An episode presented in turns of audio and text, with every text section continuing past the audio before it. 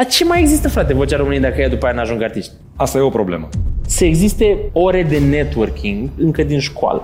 Ai cripto? Nu crezi că NFT-urile ar putea să facă pe fani și mai fani de dragul de a investi în relația lor? Uite, la piesa asta s-au obținut 300 de milioane de downloads. Un fan adevărat face și 1000 sau 10.000 de downloaduri a aceleiași piese a aceluiași artist. Ce înseamnă să fii vedetă în România? Am avut șansa să lucrăm de la început cu Moga, cu Smiley, cu Ina. Deci e ca un startup în care voi sunteți cei care investesc și puh, Păi oprește-te că ai greșit deja. ce te frustrează în business-ul ăsta? Faptul că Crezi că e o soluție să se facă mașini care nu au radio? se lansează 60 de zile de muzică într-un minut. Next level.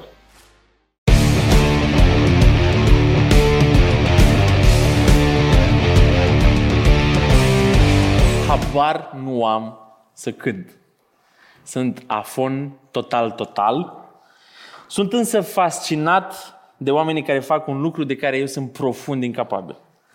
Apreciez mai mult un zidar meseriaș decât un inginer mediocru, pentru că valoarea pe bune într-o societate vine din excelență.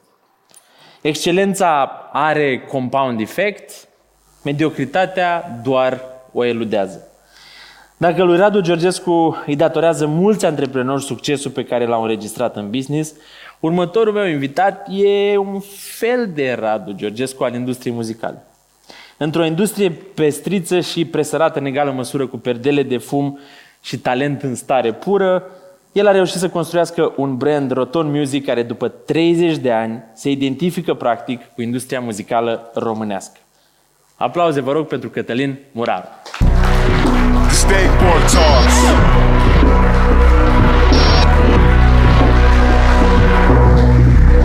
Stay ahead of the curve.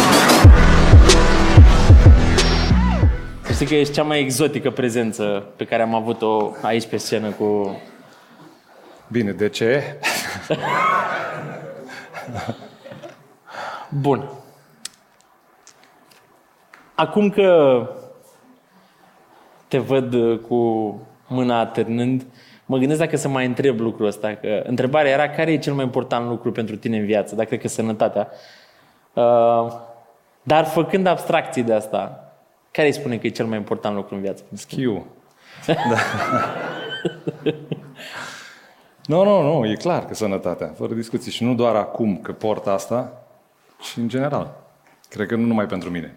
Adică nu mă simt deloc special. Cred că pentru toată lumea ar trebui să fie cel mai important lucru. Pentru că fără asta e mai greu să construiești orice. Bine, asta spui de la cei 40 de ani pe care îi arăți. 35, da. Ceea ce înseamnă că ai început uh, roton la 10 ani. Da, da, da. Da, fac o corectură acolo că era founder Roton, sunt co-founder. Co-founder. Roton. Da, da, da. Că mai am doi, Erau doi frați. oameni care sunt acolo în sală. Da, da, frații mei, Bogdan și Dan Muraru. Bogdan Maxim și Dan Muraru, nu chiar. Adică nu avem aceeași mamă. Dar împreună am pornit Roton și e, de asta se Pentru o seară justifica ești o, founder. o ajustare. Ok, bine. Dacă Ești- am validare de acolo, de la alea două scaune, e în regulă. Ești vedeta. Da. Tu ai trăit vreodată cu sentimentul că dai totul, dar munca nu ți este apreciată? Așa mă simt și eu acum când te uiți la mine, îți place munca mea, dar nu dai like. Dă like! Și subscribe, că nu costă bani și te poți răzgândi oricând. Să începi orice business, în orice industrie și să reziști să-l faci 30 de ani, pare quasi ireal. Noi în România nu construim companii care se dau din uh, generație în generație și nici nu avem tradiția asta de a face business-uri care nu doar că funcționează, ci și prosperă pentru o perioadă atât de îndelugată de timp. Deci, nu cum, că cum poate nu e la fel de interesant. De ce a apărut Roton și de ce continuă să existe? Cred că na, nu e, mă, mă feresc de clișee, dar nu pot să zic altceva decât din pasiune. Adică a plecat din, de la o vârstă fragedă a noastră, în care în loc să ne pierdem vremea în fața blocului, ne, pierdem, ne pierdeam aceeași vreme în fața unui studio de înregistrări, așa cum era în Iași la vremea aia. Tu nu știi, tai că tu știi. pe Vasile Alexandri. Era acolo un studio de înregistrări în cea mai comunistă formă. Adică vedeai două roți de magnetofon care transferau muzica pe o casetă. Și tu, ca și client, veneai și cereai o anumită ordine a pieselor tale preferate pe partea A și niște alte piese într-o altă ordine pe partea B a casetei. De ce? Că era ziua ta peste o săptămână, că mai devreme nu primeai caseta. Și atunci, cu această justificare a acelei cooperative, cu această activitate, noi eram cei care parazitam și ascultam muzica pe care cumva apărea pe un circuit gri acolo, era muzică nouă. Și asta ne-a tentat foarte mult, ne-a ținut la oaltă de multe ori și de acolo pot să zic că a plecat înainte de 90. Și foarte devreme, când umblam toți disperați după ceva, după o idee, imediat după 90, rămăsesem conectați acolo, fără să ne dăm seama. Și prima idee a fost să importăm niște casete audio, pe care le-am plasat la o consignație în Iași și care ne-am minunat cât de repede au dispărut. Cu alte cuvinte, era mare căutare. Am căutat cu disperare următorul drum, am mai importat, iarăși, și tot așa. Și de ce continuă să existe? Păi pentru că totul a fost construit foarte organic. Eu n-aș înțelege de ce să mă trezesc dimineața din alt motiv decât să caut piesa aia care să fascineze planeta. Așa am trecut și prin uh, momente grele și prin momente frumoase și în fiecare zi toți, cred că cei mai mulți dintre colegi, nu neapărat cofondatorii, ne trezim cu același gând, să întâlnim conjunctura, să o creăm, să o facilităm, să punem lucruri la oaltă, talente, uh, oportunități pe masă care să ne ducă către traseul ăla. Ce te frustrează în businessul ăsta? Faptul că na, nu toți avem o aceeași înțelegere, un același traseu, faptul că nu toți au aceleași șanse, dar cred că e firesc, pe de altă parte. În orice ecosistem se întâmplă la fel. Ai spus la un moment dat, fără o doză consistentă de naivitate, nu poți construi nimic. Aș vrea să explici puțin. Da. Păi, într-un, într-un, în, în, alt, în alți termeni, cred că mă refeream la curaj. Aha. Și un curaj nu neapărat măsurat, ci un curaj care nu e în relație cu un, un calcul aritmetic, cu o, o prognoză, cu o statistică. Un curaj care presupune că e asumat deasupra cifrelor, deasupra estimelor. Adică ceva care să... Sunt foarte multe momente în care dacă am alege să fim raționali și să urmărim calculele, am renunțat la proiectele alea. Sunt foarte multe proiecte. Și dacă ne uităm acum la momentul în care, sau la punctul în care au ajuns, cum ar fi fost să nu ne fi implicat, să nu fim parte din procesul ăsta, să nu fim parte din succesul ăsta? Era foarte ușor să hotărâm, bă, nu ies banii. N-ai cum. Deci videoclipul este prea scump, campania este prea scumpă și așa mai departe. Sau a apărut un cost suplimentar, nu e bugetat, îmi pare rău, se oprește totul. Niciodată n-a fost așa. Tot timpul am zis, bă, credem în treaba asta? Da, ok, mai departe. Dacă mâine vine unul dintre copiii tăi și îți spune că vrea să se facă artist, dar nu se poate folosi decât de sfaturile tale, nu de businessul tău, nu de relațiile tale, doar sfaturi. Care sunt trei sfaturi pe care le-ai dat? Le-am dat deja. Da. Și au ajuns artiști? Nu. Bune sfaturi ai dat. Da. Păi, ei le știu deja, dar ți le zic ție, că m-ai întrebat. Uh, cred că e, e, cel mai important este să exploreze trial and error orice li se pare că n-ar putea fi interesant sau că ar putea fi plăcut până detectează acel subiect care le reține atenția, care le captează pasiunea. nu-i valabil doar pentru artiști. Nu-i valabil doar pentru asta. În momentul când l-au detectat și ăla presupune foarte multe opțiuni, foarte multe încercări. Deci, în a, din tot procesul ăsta ar trebui să se aleagă cu multe alegeri, dintre care cele mai multe s-ar putea dovedi greșite.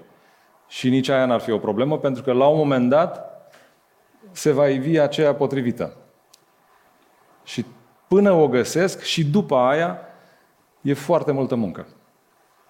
Mi-ai zis unul, ți-am zis trei. Păi da, dar la ăsta am povestit cât la trei. Adică, Perfect. Înseamnă că nu mai ai unul, motiv pentru care trebuie să-ți mai cer unul. păi în afară de foarte multă muncă, e clar că, Asta nu e sexy. Trebuie- Niciun tânăr nu vrea să audă că e foarte multă muncă. păi știu, nici ei nu vor să audă. Dar Normal. Nici tu Da, n-ai fi în vrut să auzi la afară- 16 ani. Ok, în afară de multă muncă, că fără asta nu cred că iese, trebuie și niște talent. Cu cât mai mult talent, cu poate cu atât mai puțină muncă. Cam așa trebuie dimensionată. Auzi, apropo de artiști, tot timpul m-am întrebat și am multe întrebări legate de curiozitățile mele personale legate de artiști. Trebuie să, poate un artist, sau ai cunoscut un artist care a avut, I don't know, reasonable success în România, whatever that means, care să nu fi fost pasionat de, de muzică în sine. N-am cunoscut. Nu există. Adică nu există un, I don't know, Maradona din ăsta al muzicii care se trezește dimineața, cântă la duș două hituri și e gata. Nu. N-am cunoscut pe nimeni de felul ăsta. Am cunoscut oameni care au avut, care au avut șansa, care au avut culoarul, care au avut un traseu mai scurt până la succes sau alții care au avut un traseu foarte lung, dar niciunul dintre cei de care zici nu cred că a avut așa o pornire într-o dimineață. Povestește-mi puțin cum a fost pentru voi, pentru industrie și pentru oricare alt lucru ți se pare relevant și interesant, apariția, sau mă rog, accelerarea poveștii astea a internetului. YouTube, Spotify, cum a, cum a schimbat, nu știu, mindset-ul, percepția, munca? Că senzația e că foarte multe industrie au devenit cu totul noi. Da. Păi uite, uh, muzica este prima impactată, prima industrie impactată de orice inovație tehnologică. Cred că, sau de majoritatea. Adică imaginează-ți uh, de la uh, Walkman-urile pre- pre-iPod, uh-huh. da, până la uh, Napster și venind mai încoace către YouTube, toate au folosit ca și content muzica. Pentru că e un conținut scurt, lichid, atractiv. Nu a făcut, uh, uh, n-a, n-a făcut uh, altfel nici YouTube, clar.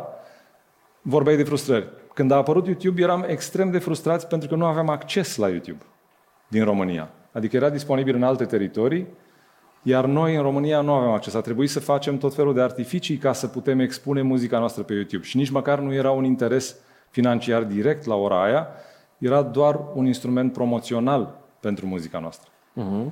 Și am reușit, via un parteneriat mai vechi, internațional, am reușit să avem un contract și să putem urca tot conținutul nostru pe YouTube.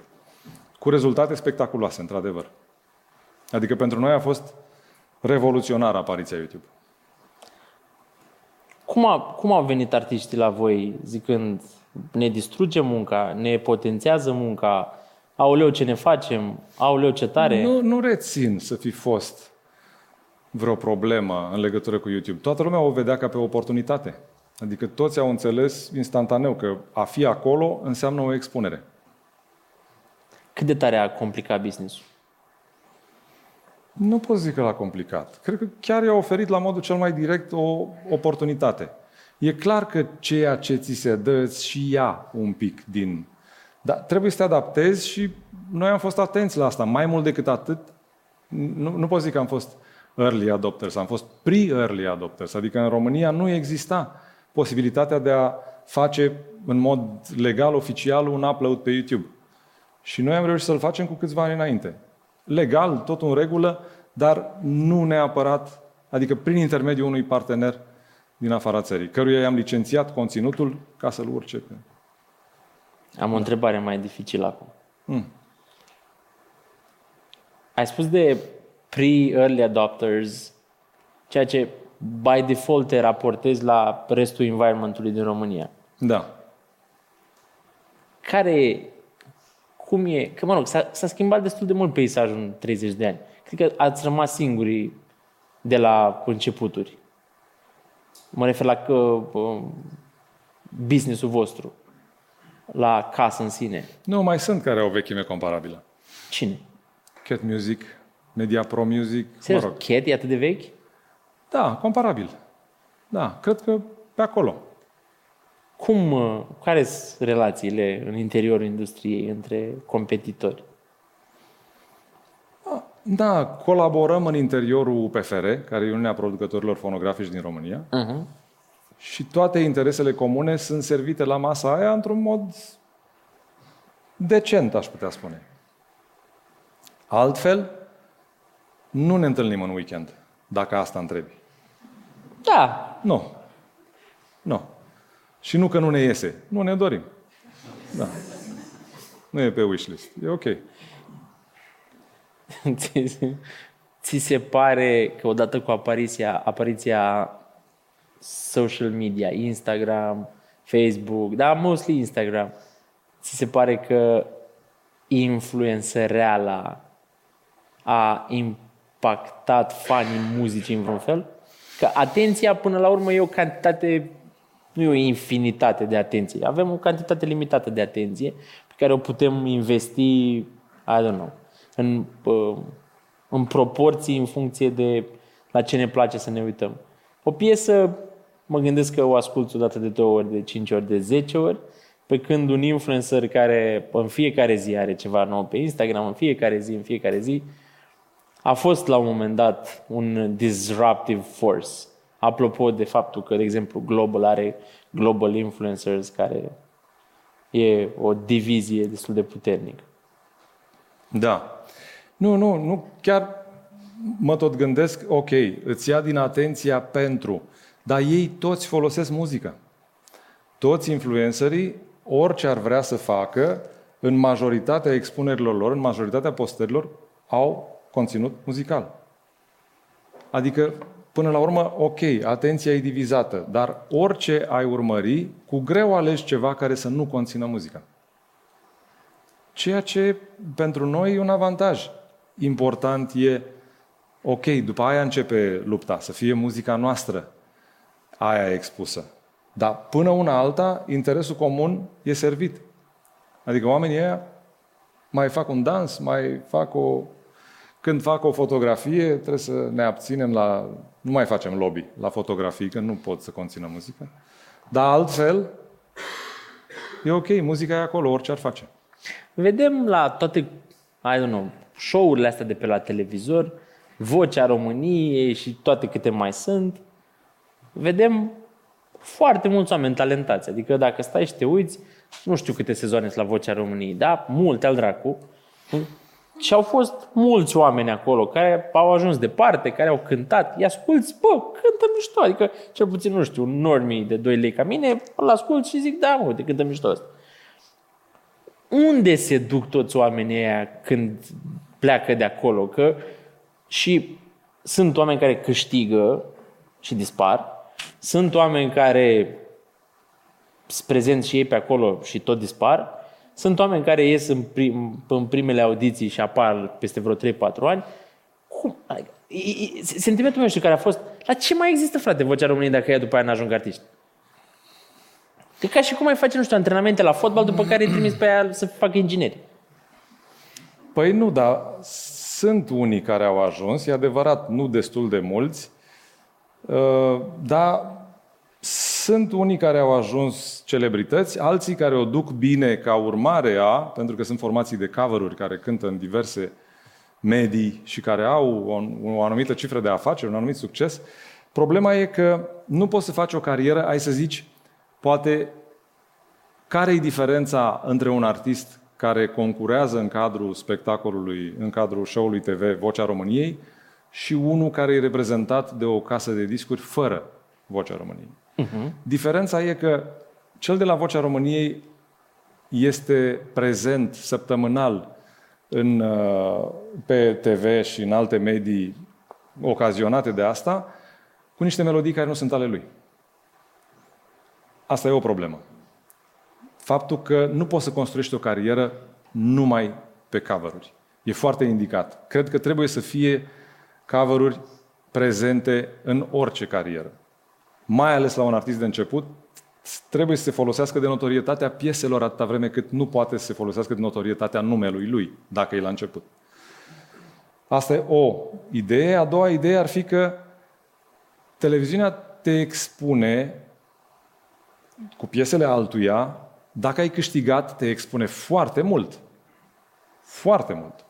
Cu riscul de a te uza. Dacă nu ai ce să redai ca personaj, alte laturi ale personalității tale, ești celebru și uzat în același timp. Adică ce spui, ca să îmi traduc eu pentru mine așa, e de foarte multe ori ei nu sunt pregătiți să ajungă de fapt vedete. Cu tot ceea ce înseamnă asta. Da, sau nu au contextul, sau nu li se creează mediu, sau nu au sprijinul. Bun, ai deschis șapte porți odată, îmi place. Ce înseamnă să fii vedetă în România? Cum ajungi vedetă? Cum ajungi artist? Păi, super am, artist în am România. atins subiectul și la început. În afară de talent, trebuie să ai multă consecvență, strategie, adică Băi, trebuie Cătălin, să nu fii... teorie, zi, hai, hai serios, practic.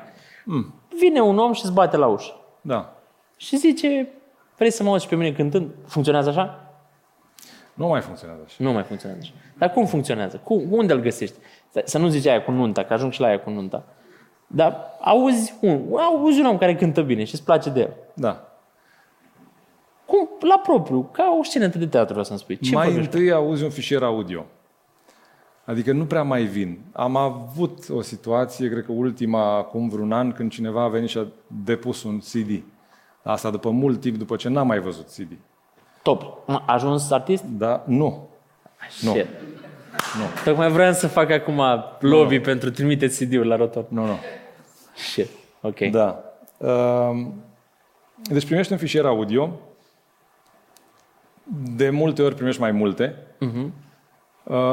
Pot să spun că am ascultat absolut tot ce am primit în cei 30 de ani. E riscant asta, să știi. Știu, știu. Dar am ascultat. În principiu, la 99%, că știu unde vrei să mă aduci, undeva unde e un pic mai riscant, am și răspuns la toate demo-urile pe care le-am primit și unul din demo-uri a fost trimis de Marius Moga în 2001. 2002, 2001, pe acolo. Da. Și l-ai ratat, sigur că... Pe Marius Moga? Da. Nu. Serios? Da.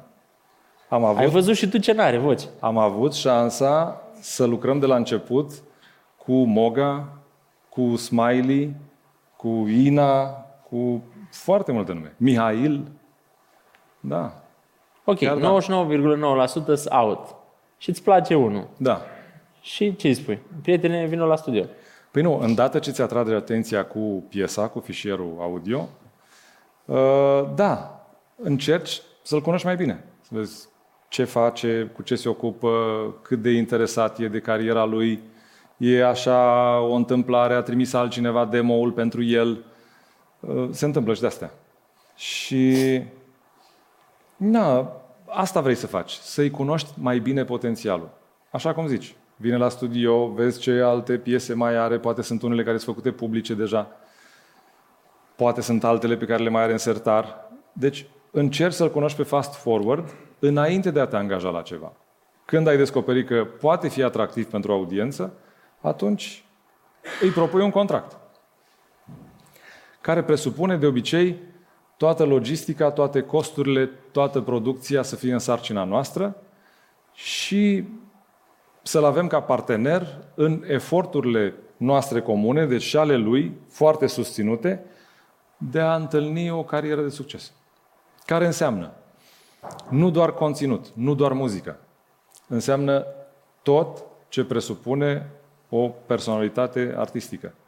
Și pentru asta, în momentul potrivit, invităm la aceeași masă, avem foarte mulți colegi pricepuți, dar chemăm și din exterior specialiști care să ne confirme și să ne îndrume cam cum ar fi bine să exprimăm cât mai aproape de realitate personalitatea omului respectiv și să o expunem într-un mod cât mai atractiv pentru audiență. Nu doar muzică. Deci e ca un startup în care voi sunteți cei care investesc Da, și ulterior îl incubați și puh, da. Asta în situațiile în care cariera lui e la început. Bineînțeles că lucrurile se schimbă radical dacă vorbim de un artist cunoscut. Bun, excelent. Aici vreau să ajung. De ce pleacă artiștii de la o casă de discuri la alta? Că li, s-a expirat, că le-a expirat contractul, că Evident.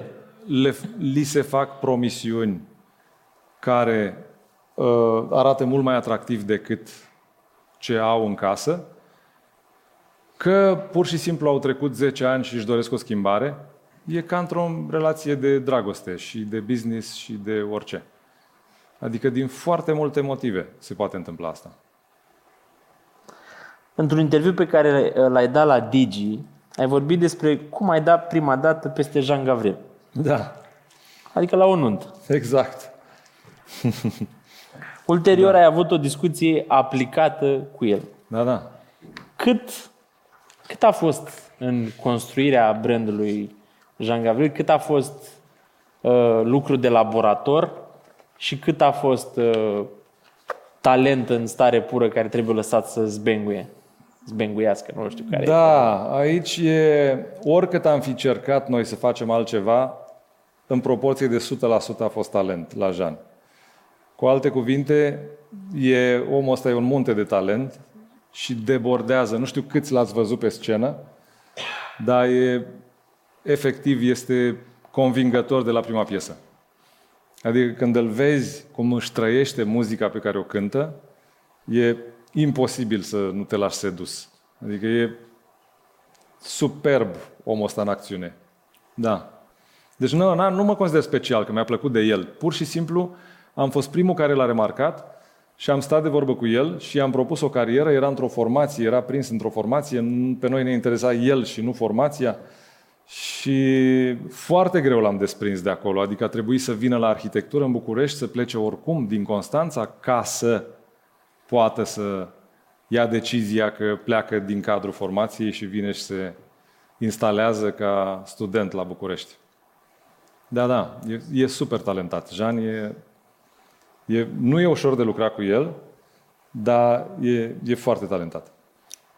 Apropo de nu e ușor de lucrat cu el, e o regulă că oamenii super talentați sunt dificili? Nu. Nu.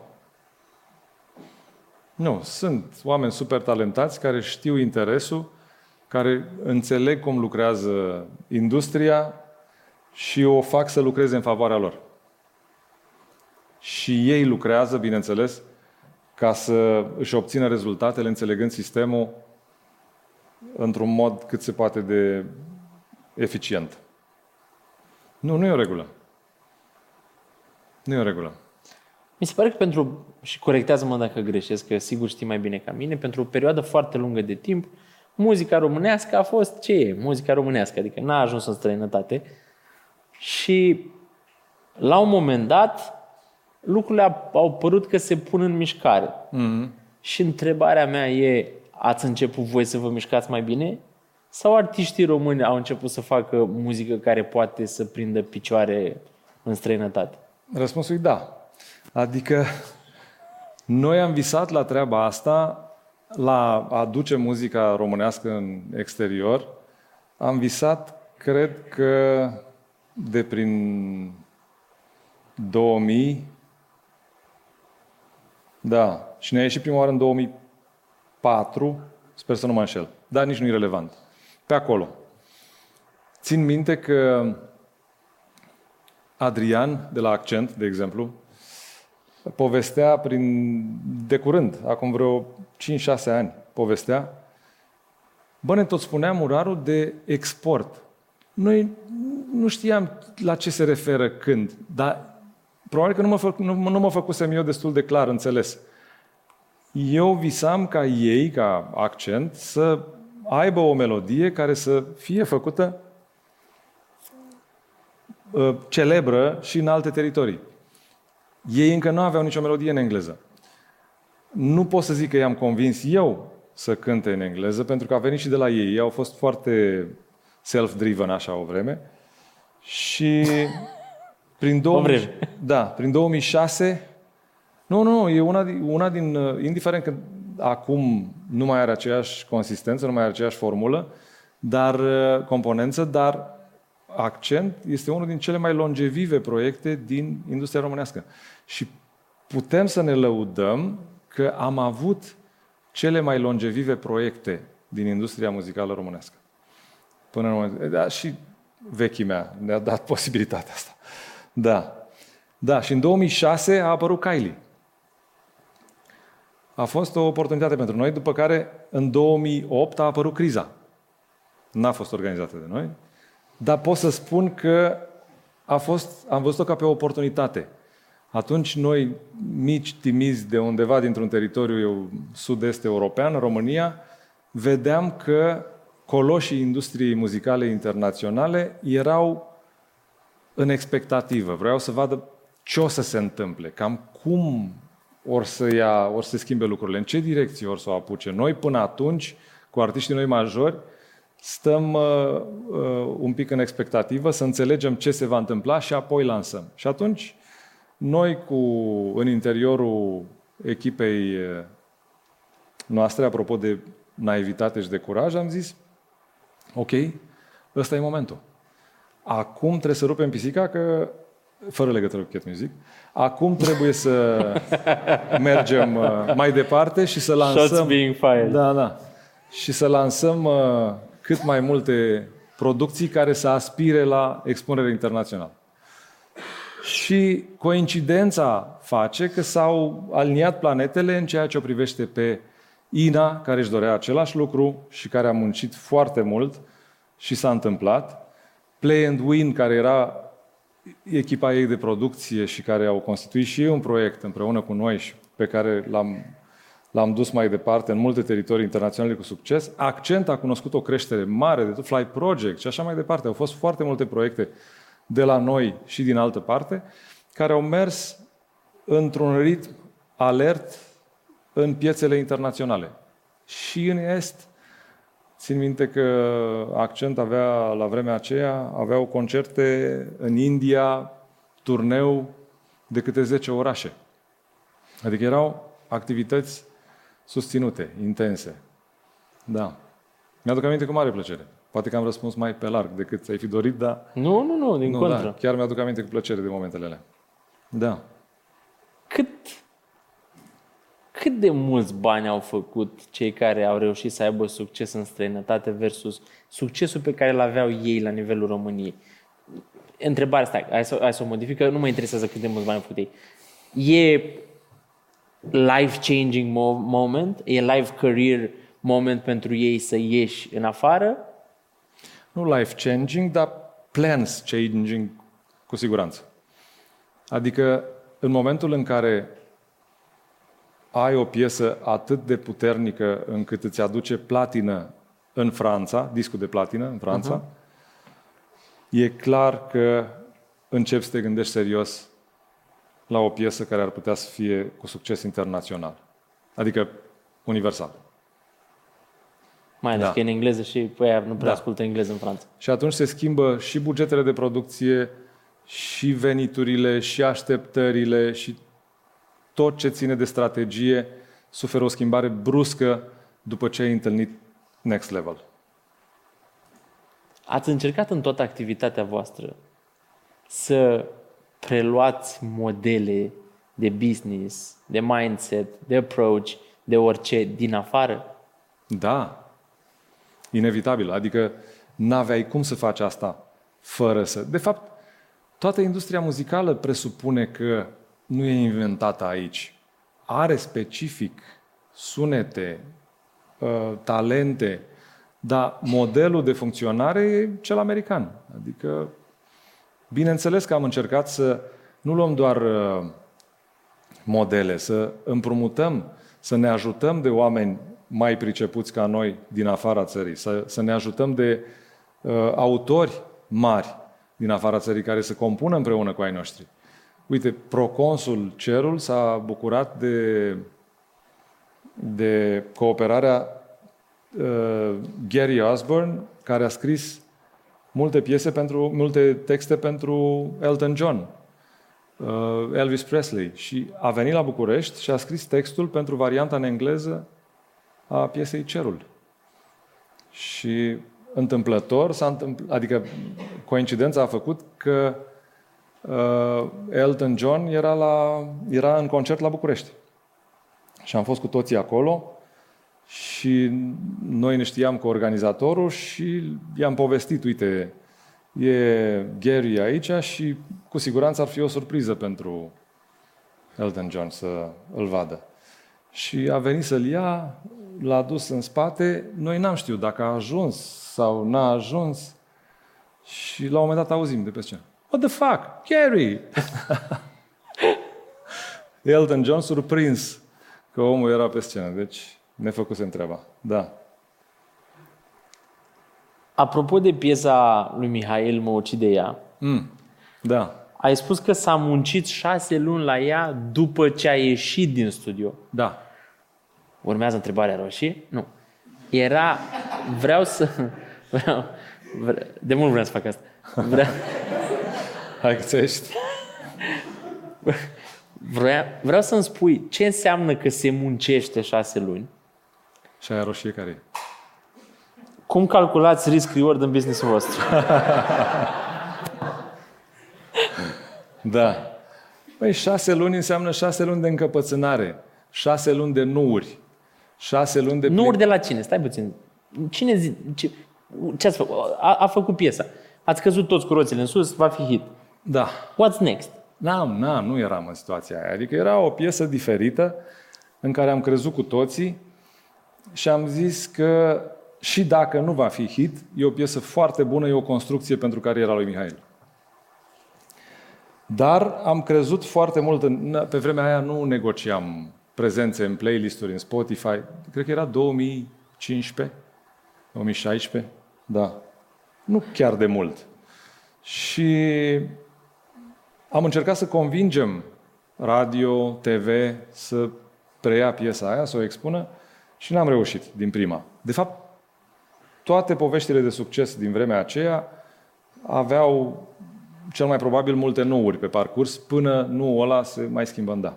Dar ce făceau? Ascultau piesa de mai multe ori? Sau de ce, Păi, a, uite, ce îți a dau un devenit exemplu. da după aia? Am fost, am fost în Mi-ai scos vizită... la o masă. Da, am fost a treia oară sau a cincea oară, nu mai știu, în vizită la George Zafiu, poate îl știi, de la Europa FM, Da, da, gata. cu piesa.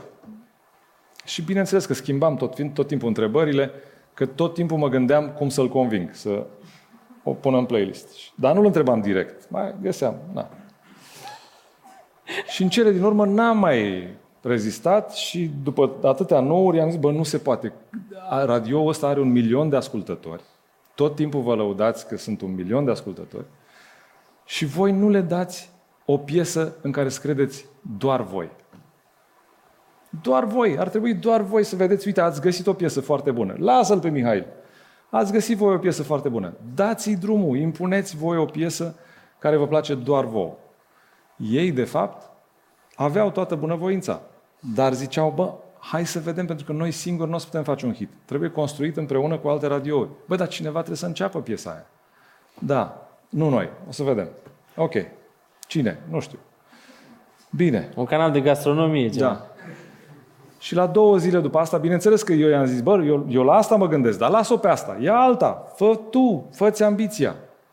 Da. Mă sună George după trei zile și zice, bă, să știi că ai avut dreptate. Chiar m-am gândit bine. Tot vă eu dăm. deja îmi luase aripi. O să dea, ai văzut că nu te-ai putut abține. O piesă bună, nu? Da, e foarte bună. Am băgat Maroon 5. Ok. Nici măcar nu era la Roton, era Universal. Bine. George, felicitări, mă bucur pentru Maroon 5. Ce să fac? Dar el cred că știa ceva, pentru că la o săptămână a intrat și Mihail. Și, na, povestea Stai, e... da, ce, stai, ce înseamnă asta a intrat? Zici că parcă intră uh, uh, romanii cu calul în Dacia. Ce înseamnă că a intrat? Ar fi adică, bine. Ce e așa de mare combinație să dai două minute de spațiu sau trei cât durează o piesă Păi la este, o piesă? Dai, este, este pentru că în, în 10 secunde oricare dintre noi pleacă de pe radio dacă nu ascultă piesa care trebuie. Deci aici e meciul. Și asta e, aici e vorba de radio. Dar la fel se respectă regula și în ziua de azi când e vorba de un playlist în Spotify. Dacă playlistul ăla nu e bine făcut, gândește cât te costă să faci un switch către alt playlist. Cătălin, nu poți să ascult radio de la câte reclamă au. Exact. Și de tu asta că am și 10 zis de secunde- Spotify, n-ai fost atent. Am zis Spotify. La fel se întâmplă. Nu-ți place o piesă? Te-ai dus către alt playlist, recunoaște. Recunosc, dar tot nu rezolvă problema cu radio Că tu zici că în 10 secunde se schimbă radio dar Da. după aia dau 5 minute de publicitate, care închid radio nu că-l schimb. Da. Poți să faci și asta. Vorbesc, de foarte multe ori sunt uh, cetățeni la radio care vorbesc mai mult decât pun muzică. Au, bine, probabil știu ei că și lumea nu-ți- și ascultă. Nu-ți place. Ai schimbat radio, ai schimbat postul. Ce-mi place? Deci, cel mai tare mă enervează că la radioul lui Moș Crăciun încep să vorbească pe el. Deci când e radioul lui Moș Crăciun seara și nu vorbește nimeni, mie atunci îmi place. Deci sunt, radiourile sunt gatekeepers. Mă uit la taică tu și mă întreb ce cadouri ai primit de Moș Crăciun. Deci ra- Sigur ți-a lipsit ceva când erai mic. tocmai asta e chestia, că cântă în, cont- cântă în continuu și nu mă, nu mă obstrucționează, știi? Deci Da. radiourile sunt gatekeepers. Mă, sunt importante. Gândește că bătaia sau interesul unei piese, expunerea unei piese constă în apariția ei a unui play, în, într-un playlist mare. Fie, el că e, fie că e Spotify, fie că e radio, fie că e YouTube, trebuie să fie într-un mediu deja expus. E un avantaj. Piesa aia nouă, dacă e și a unui artist nou, e cu atât mai important ca ea să fie prezentă într-un playlist care are niște followers. Crezi că e o soluție să se facă mașini care nu au radio? Păi nu văd sensul. Odată ce au internet, au Spotify. Odată ce au Dar internet, eu au vreau și să radio. dispară radio. Asta e problema mea. Eu nu vreau să dispară. Dar, Păi da, uite, vezi, uite. dar e o alegere, dar poți să nu-l Hai folosești. să, hai să zic de ce, de ce mă enervează. Pentru că tu trebuie să te duci cu o piesă foarte bună, să te căciulești la ăla să-i spui, domne, hai că e o piesă bună, ăla a, plouă. Te mai duci, te mai vezi odată cu el. Ai plătit trei mese până atunci. Te mai vezi odată cu el. Și, adică mă enervează că o chestie care e profund subiectivă, că ăla nu vrea să-și asume risc, că nu știu ce, că la, la poate să stea în, în fața unei chestii care trebuie să fie mult mai meritocratice. Știi, de aia spun că mașini fără radio. Că îți deschizi Spotify, ți-ai făcut tu playlist-ul cum vrea mușchiul tău, îți deschizi YouTube uh, Premium, Music sau whatever. Da, ai alegerea asta oricum. Nu înțeleg de ce vrei să Păi dispară. și atunci de ce se uită un milion de oameni la radio? De ce să dispară o opțiune? Ca să nu se mai uite oamenii ăia la radio, să nu mai Dar de asculte ce radio. vrei să-i privezi de radio pe oameni? Lasă-i în Ca pace. să nu mai existe gatekeeping-ul. Dar nu cred că e o problemă. E- Adică alegerea... Ei, ei sunt o entitate privată, fiecare dintre ei. Și care își fac, își curatoriază playlist-ul, că nu-i doar atâta la un radio, dar își curatoriază playlist-ul cum se pricep mai bine. E normal să existe mai multe, mai puține locuri decât piese disponibile, că se lansează în momentul de față nici nu mai știu, se lansează 60 de zile de muzică într-un minut. Adică cum ai putea să le potrivești Vrei pe să spun toate? care e problema? Problema e că asta ucide creativitatea. Uh, Te obligă să gândești în niște, ca artist, uh, și nu- eu nu sunt artist, dar am vorbit cu artiști care și mai cunoscuți și mai puțin necuno- uh, cunoscuți. Dar am vorbit cu un artist chiar foarte cunoscut, care îmi spunea, băi, eu n-aș face featuring-uri din asta. Mm-hmm. Să mor eu dacă aș face. Eu aș vrea să cânt eu ce vreau eu tot timpul. Mm.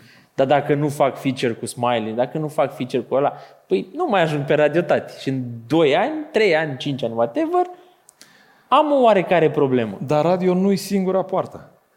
Acum, odată ce online are atâtea posibilități, unde mai pui că și Web3 oferă upgrade la toate posibilitățile astea, poți să-ți dezvolți, să-ți expui piesa și nu trebuie să convingi radioul din prima. Poți să nu-l convingi deloc și să-ți dezvolți cariera fără radio. Sunt mulți artiști care funcționează pe lângă asta.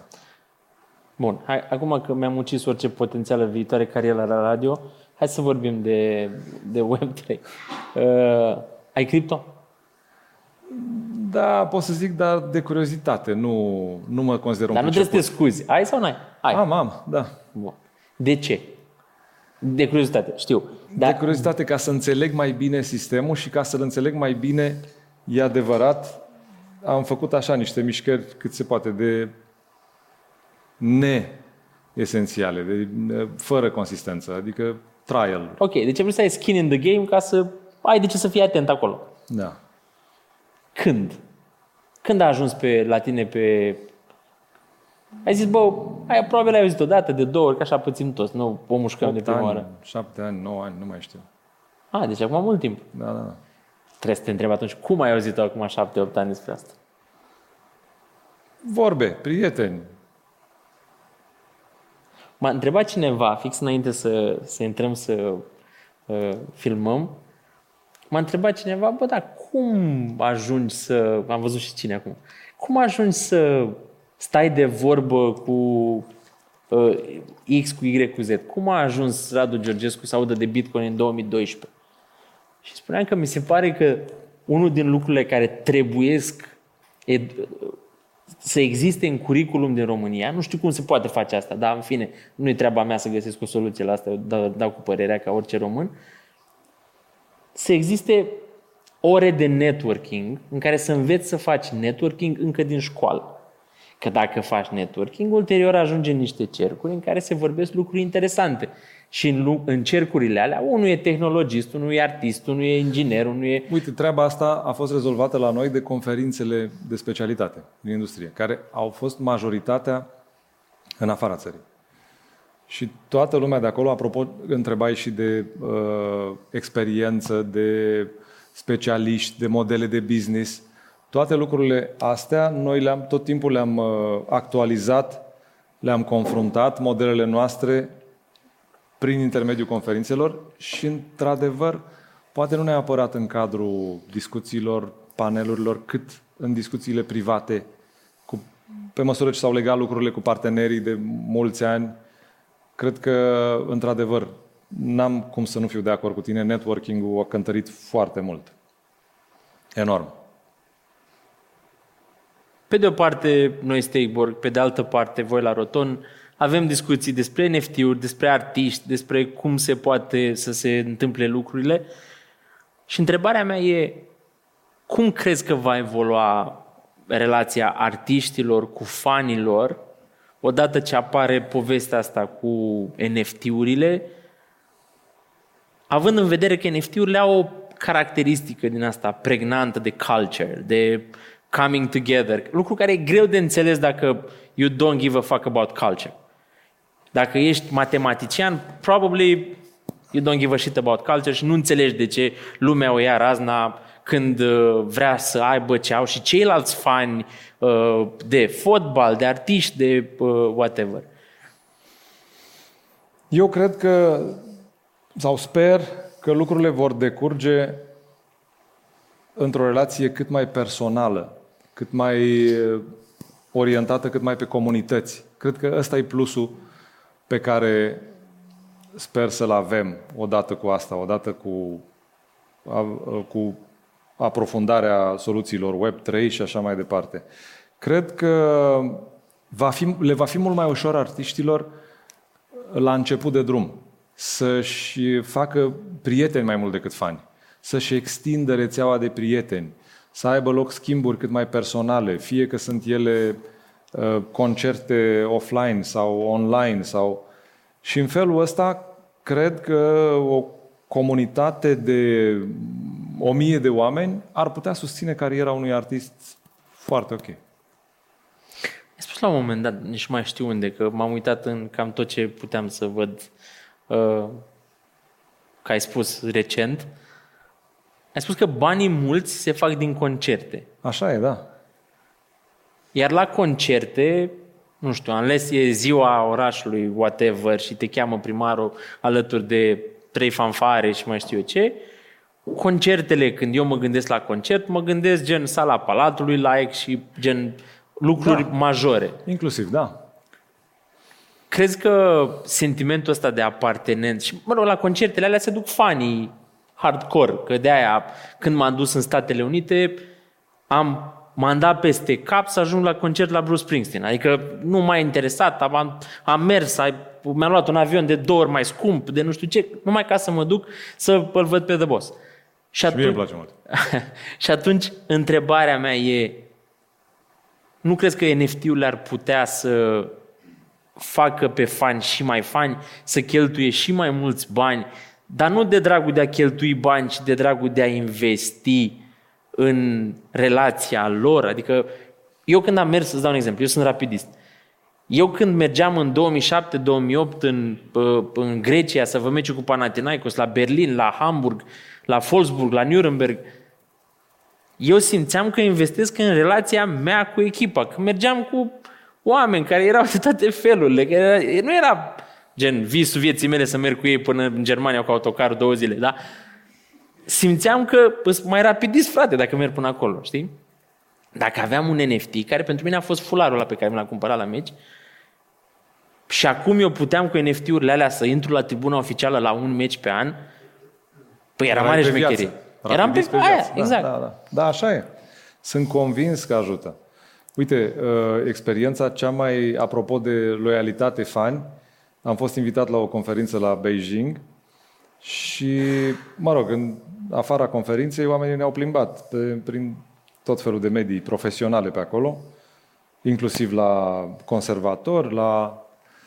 Și am ajuns în cele din urmă să vizităm și sediul nepopulat încă cu angajații Tencent. Și ne-au expus acolo niște cifre care pentru noi erau de pe altă planetă, pentru că ziceau, uite, în felul ăsta, la piesa asta s-au obținut uh, 300 de milioane de downloads. La un moment dat depășeau și miliardul. Și ziceam, stați un pic, că voi nu sunteți așa mulți, adică sunteți foarte mulți, dar nu în a- atât de mulți. Dar de ce zici asta? Păi mă gândesc că fiecare a dat jos o dată piesa aia și în fel, păi oprește-te că ai greșit deja.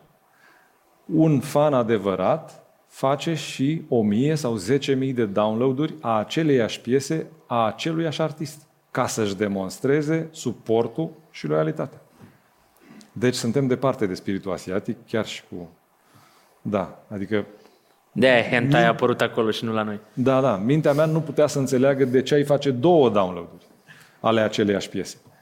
Da. E, uite de aia. Da. Bun. Ne îndreptăm spre final. Hai să facem... Am o întrebare pe care o adresez tuturor invitaților. Tu ai avantajul de a fi al doilea, o știi deja. Hmm. Sigur N-am te-ai fost gâ- atent. Sigur, da.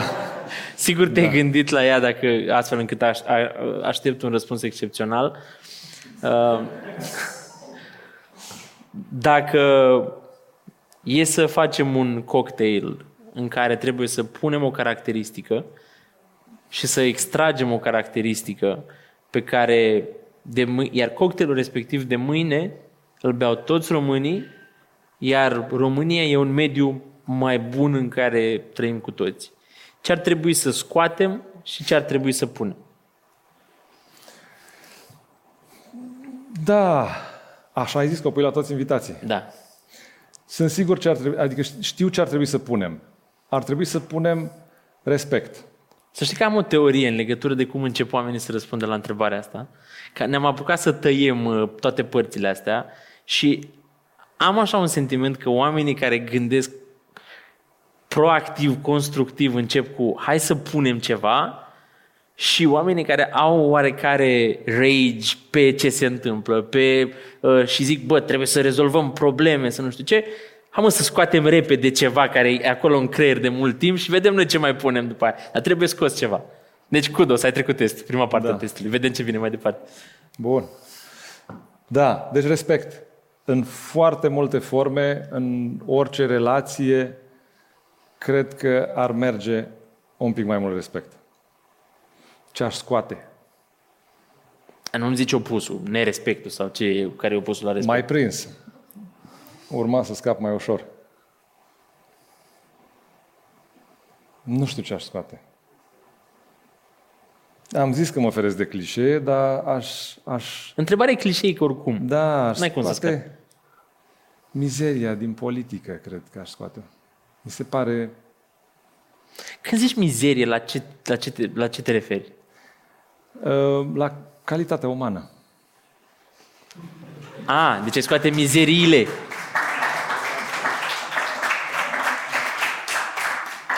De ce crezi că e așa clasa politică românească?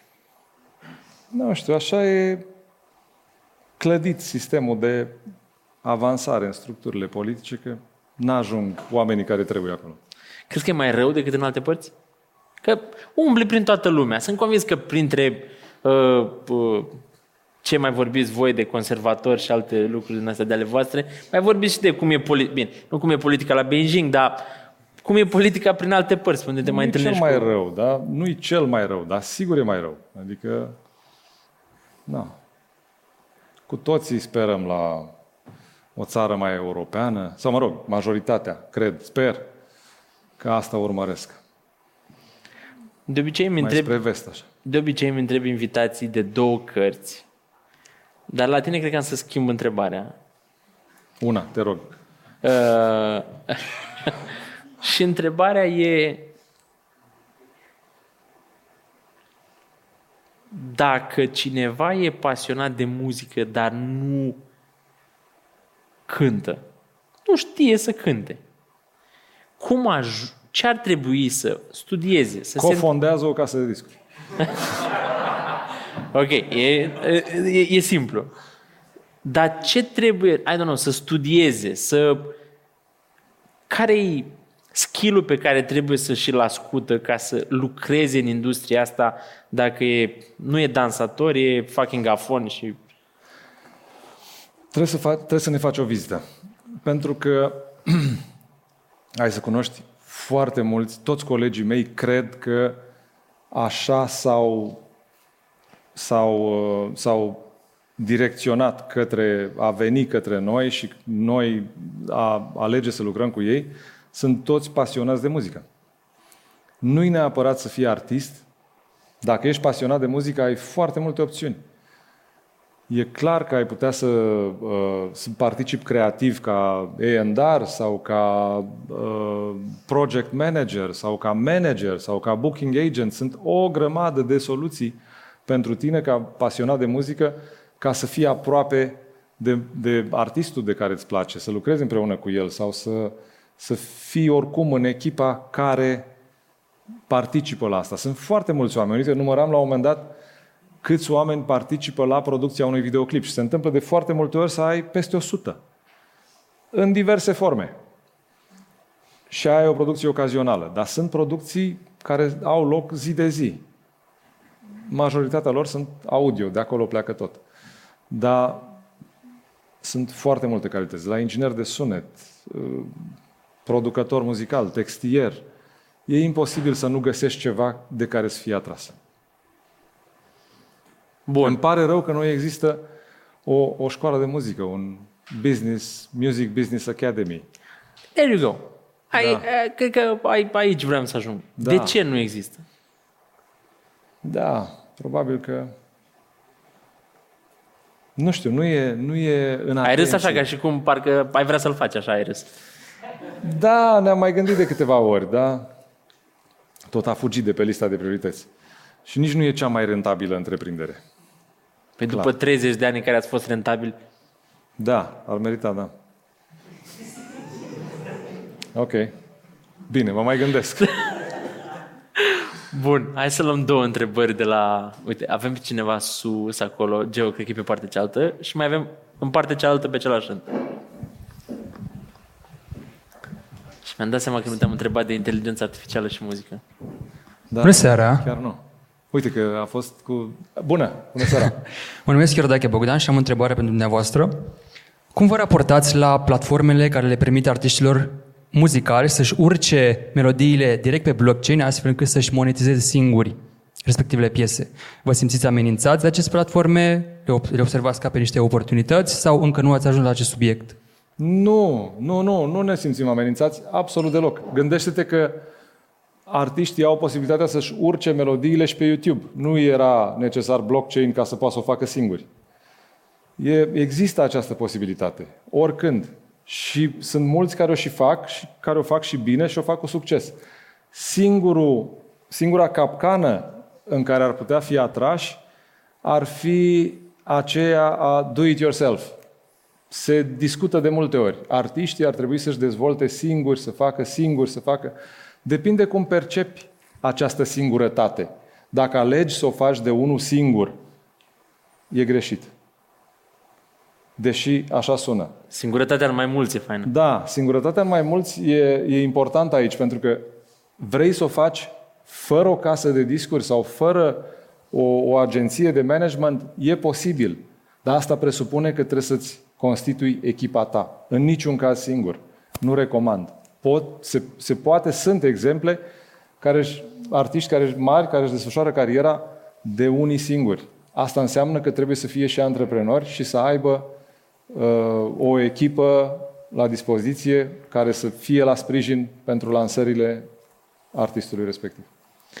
Asta mi-aduce aminte și de... Eu tot timpul, na, ca om care se uita la fotbal, tot timpul vedeai că jucătorul X n-a ajuns la clubul celălalt, că bă, impresarul nu s-a înțeles cu... Și tot timpul, na, cum supăra pe radio, supăra și pe impresari.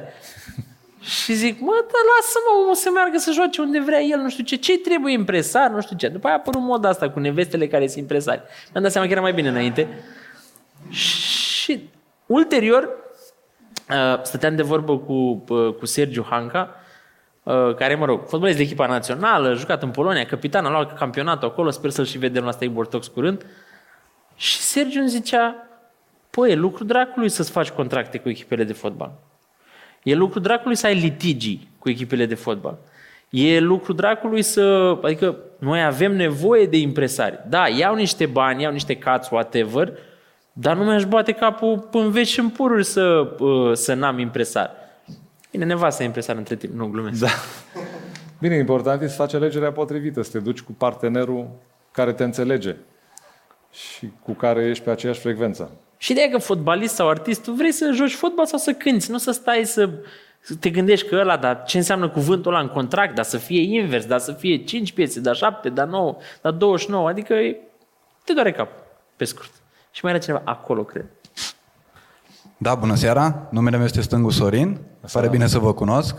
Și Am eu. și o întrebare existențială, mi-o pun de ceva vreme. Uh, Și noi. ok. În 30 de ani de activitate, mă gândesc că ați avut ocazia să vedeți foarte mulți oameni la început de drum, care ați avut uh, ocazia să-i susțineți, să le urmăriți evoluția de aproape. Așa, din opinia dumneavoastră, cam care ar fi probabilitățile pentru un artist român sau o trupă românească să lanseze un evergreen? Mulțumesc! Da, adică e tot ce poți să-ți dorești. Dacă... Dar tu nu lansezi un evergreen. Tu lansezi un single. Evergreen devine dacă ți-l confirmă publicul. Da, adică mai întâi trece prin statutul de release, de single, apoi cu împreună cu echipa ta, fie că face parte dintr-un label sau doar echipa ta, după cum am vorbit, uh, expui piesa aia cât poți de bine. Dacă ți-ai făcut bine treaba pe toate planurile și cu un pic de șansă ai un hit, care ar putea să se uzeze mai repede sau mai târziu și dacă nu se uzează decât foarte târziu, atunci ai un evergreen. A spus mie cineva la un moment dat că dacă vrei un evergreen în România, cel mai mari șanse pe care le ai trebuie să fie pus la nunți. Că nunțile sunt perpetue. Adică Da, da, da. șansele că, na, pe YouTube da. apar quadriliarde de piese, te pierzi în ele. Dar dacă le pui la anunț, dacă DJ-ii de la anunț știu combinația și bagă aia, e sănătate. Dacă ai piesa expus acolo. Am să profit de răbdarea voastră să, uh, să, să, să îți mai adresez o întrebare pentru că am uitat și mi se pare foarte important. Inteligența artificială și muzică. Ai văzut, au apărut a început Freddie Mercury să cânte cântece de pe la Beatles sau nu mai știu ce Da, combinații cel se mai făcuseră controversat subiect e tot Drake cu, cu The Weeknd. Da, da. Nici nu știu cum să formulez întrebarea. Heart on my sleeve. Motiv pentru care te întreb, de fapt, voi, când ați văzut că apar drăcoveniile astea, ați avut discuție cu cei din industrie, cu prieteni din US, că there's where shit happens, în care a fost like, e ceva de făcut? Putem face ceva? E un ban de făcut? E o funie care ne așteaptă? Da, e, e un subiect cu pro și contra, multe, intense. Da. Cel puțin până va fi reglementat din punct de vedere copyright, nu va putea fi un subiect. E clar. Sunt foarte multe prouri, easy to use, easy to și așa mai departe. Replicate. Da. Dar sunt mult mai multe contrauri, dacă mă întreb pe mine, deocamdată. Dar noi ne uităm cu tot timpul exact când mă întrebai. Da, YouTube și YouTube a însemnat o mică revoluție în expunere. Și AI e o altă provocare. Cred că trebuie să o privim cu atenție și să, o, să fim atenți la toate momentele, cum evoluează mâine cazul, ce se întâmplă și în momentul când va fi reglementată, cred că poate deveni un tool important de promovare. E foarte complicat, dintre contrauri, e foarte complicat pentru mine ca, să zicem, în poziția unui artist cunoscut, să mă pot trezi cu un text care prezintă cu totul alte convingeri spus de vocea mea. E inacceptabil. Adică e ușor de înțeles. De ce nu? Am o întrebare înainte să închidem. Să presupunem că aveți, mergeți cu mașina, aveți radio și la radio auziți o piesă în care e vocea unui artist pe care voi îl cunoașteți, care cântă o altă piesă. Vă place piesa aia, că și ăștia știu să le facă astfel încât să se, nu pun Sofia Vicoveanca, că tot ai zis la un moment dat într-un interviu cu Dr. Dre, deci poate ar fi interesant. Și, N-am să o întreb. și mai, și mai, și mai departe, aveți sentimentul că vreau să mai ascult piesa aia sau săraci artiști, uite ce li se întâmplă. Cine ar vrea să mai asculte piesa aia și de don't give a shit ce se întâmplă practic, care sunt consecințele. Da, sincer, știu că e o chestie de virtue signaling, dar vă ajut eu. Pe mine, unul, nu mă interesează problema de copyright. Pe mine mă interesează să ascult muzică care îmi place, punct. I know, sounds bad. Mai este cineva ca mine? You are in dipshit. Nu-mi fac nicio emoție. Este o întrebare. Un microfon. Un microfon ca să te, să te auzi, că eu te aud, dar oamenii nu te aud. Mulțumesc, Ionuț Polex este numele meu. Uh, Salutare! Salut. Uh, Aici cred că este vorba despre respectul pentru munca depusă de niște oameni. Aș putea să te întreb același lucru dacă tu mâine uh, găsești o soluție tehnică prin care poți să rezolvi o anumită problemă și noi toți o copiem și te pui în această situație, o să vezi că deja rol- rolurile se schimbă. Și De acord. cred că până la urmă important este să înțelegem apropo de uh, respect, de, de ceea aia ce ne zicea trebuie mai mult Cătălin. respect în România. Exact. Uite, vezi? În momentul în care Nu e o chestie de respect, Da. să știi, e o chestie de chestie practică. Adică eu să fiu în poziția unui artist, eu nu m-aș baza pe faptul că lumea ar trebui să mă respecte. Eu mă bazez și zic, ok, se întâmplă rahatul ăsta, Nu. nu-l pot împiedica, it is what it is, lumea tot timpul a vrut soluții frictionless, lumea tot timpul a preferat ce le place să audă decât ceea ce ar fi uh, um, bine să audă, de asta lumea stă pe TikTok și noi, deși știm că nu e bine, rupem slide-ul și sus, jos și whatever, pe mine ca artist aș, zi, aș spune ok, există problema asta, Cum mă pot reinventa? E singura întrebare care, la care merită răspunsul. Pentru că, dincolo de asta, tehnologia istorică a demonstrat că merge înainte tropăind. Că faci o lege de copyright, că... Bă, m- E ca prohibiție acolo. Dacă ăștia o să, gă, o să ajungă la concluzia că ce se face și eludează respectiva lege de copyright e mai fine, se, va, se, se vor găsi spărturile prin care va curge respectiva uh, poțiune magică. Eu, eu am încredere Chiar respect artistii. Adică eu that- am that's not the încredere point. în gustul utilizatorului. Eu am încredere în, așa cum spui, în fine-tuning-ul făcut de trecerea timpului și de opinii diverse, uh-huh. pro și contra, că vor face o formă acceptabilă de către toată lumea. Noi toți va trebui să participăm la a face un fine-tuning pe modelul de utilizare, pe modelul de promovare, astfel încât toată lumea să fie în echilibru. Și sunt sigur că se va găsi, pentru că AI are foarte multe avantaje. Deocamdată se văd și foarte multe dezavantaje, dar sunt sigur că va fi o alegere. Eu cred că utilizatorul ar trebui să se gândească dacă nu alege să fie cu respect, deși de multe ori fanii se gândesc și la asta. Bă, E un furtișag acolo. Dar cred că se gândesc și la faptul că, bă, nu e generat de un suflet, de, dacă e să-i ascult textul și să, textul de multe ori trebuie să-l crezi ca să-ți placă melodia aia. Suntem flawed human beings. Nu cred da. deloc asta.